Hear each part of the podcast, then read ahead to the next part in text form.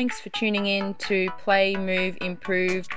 My name is Robyn Papworth. I'm an exercise physiologist, developmental educator, author, and speaker, and I love sharing all of my expertise and passion for children's development. Welcome to episode number five, where I talk about the vestibular system. Sounds scary, but I promise you by the end of this episode, you'll understand the word vestibular how we use the vestibular system and why the vestibular system is important for children, particularly in an early learning setting.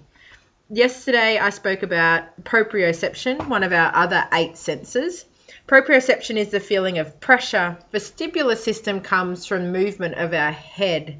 So when we look at our eight senses, we've got smell, sound, touch, sight, taste. Our special senses are vestibular and proprioception, and the eighth sense that's been found recently is called interoception. Vestibular, as I said, is the movement of our head. So in our inner ear, we have the vestibular system. When our head moves up, down, left, right, our vestibular system tells our body that our movement has changed and it corrects our balance so that we don't fall over. So if you're in a safe place, preferably not in a car, I just encourage you to stand on one foot, doesn't matter which foot, stand on your right foot, stand on your left foot. And as you're standing on one foot, move your head up and down and feel what happens to your ankle. I'll explain that again. You're going to stand on one foot, move your head slowly up and down and see what feel what happens in your ankle. So what we'll feel in our ankle is a build up of proprioception. We'll actually get more pressure and more movement in our ankle as we move our head up and down. It's amazing, isn't it? The vestibular system, as we're moving our head up and down, corrects our hips and our ankle movement so that we don't fall over. We can also find that even when we're sitting down and we move our head up and down, our core muscles activate differently depending on how our head is moving, again, so we don't fall over. The vestibular system is one of the three main balance systems, so it's crucial for our balance. Vestibular system we develop through head movement, and what we're finding is a lot of kids are struggling with vestibular movement, vestibular balance, because they're spending so much time in front of a screen.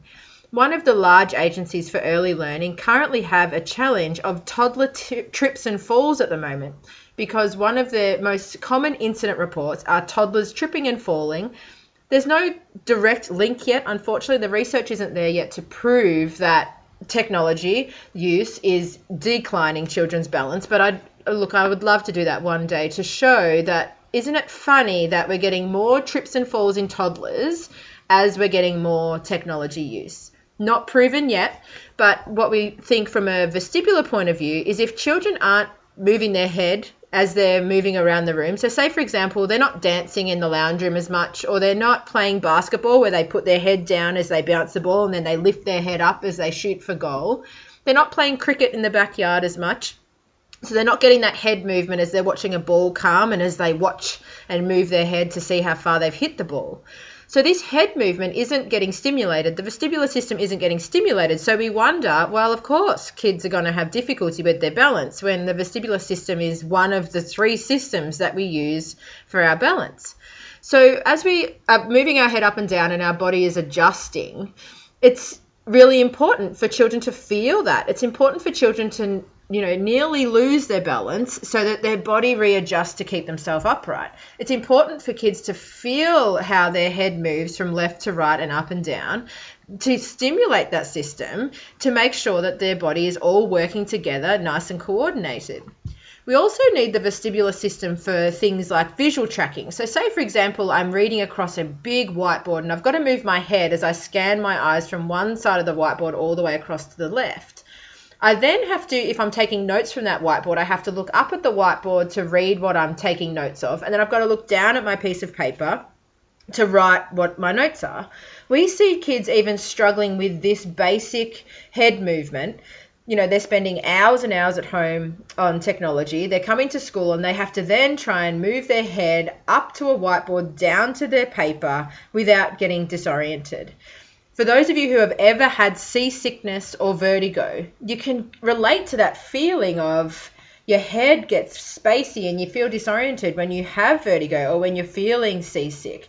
And we're finding that some kids in primary school are struggling with just that basic head movement function. Now, mind you, these children that I'm explaining are children that are heavily addicted to technology. They're spending hours upon hours behind a screen. They're not getting the movement from extracurricular activities and they're not getting that. So, but we have a pocket of children who are really struggling with head movement. It's and it's scary.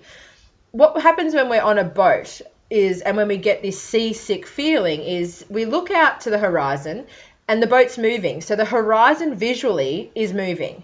We then feel this sensation of under our feet, the boat is moving. So our proprioception system's telling us we're moving.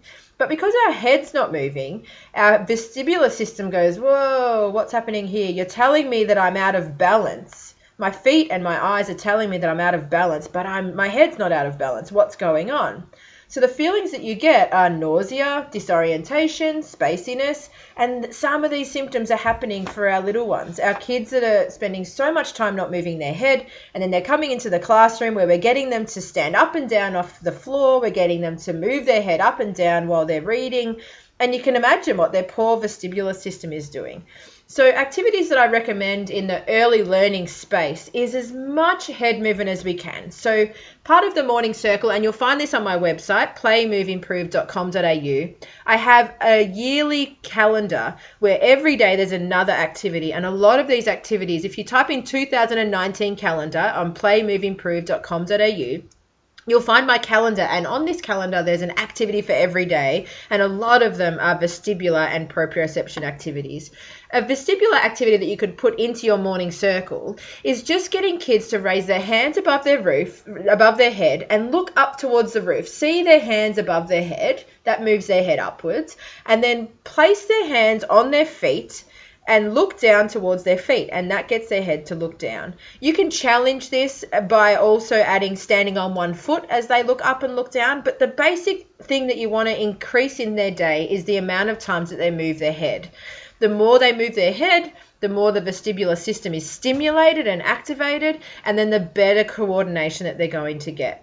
On my website, you'll also see a visual tracking exercise. Um, it's in one of my videos, even on my Facebook page. So if you go onto Facebook and you go play, move, improve, you'll find a visual tracking video. And what we get kids to do is we get kids to hold their hand in front of their nose, just their palm right up in front of their nose and we get them to move their move their head but keep looking at their hand. So let me explain that again. Their hand is held up still in front of their nose. They look at their hand that's in front of their nose and they move their head from left to right and try keep looking at their hand. Kids who have trouble with vestibular system and head eye coordination will struggle with this activity, and they're the kids that we need to encourage head movement more than ever. So next time you have a kid who's struggling with their balance, who might be tripping over a lot, who might be easily distracted when they're taking notes from a whiteboard, any kids that you find uh, clumsy or uncoordinated in their movement, see if you can get them to try those head movement activities. Again, check out my Facebook page, Play Move Improve.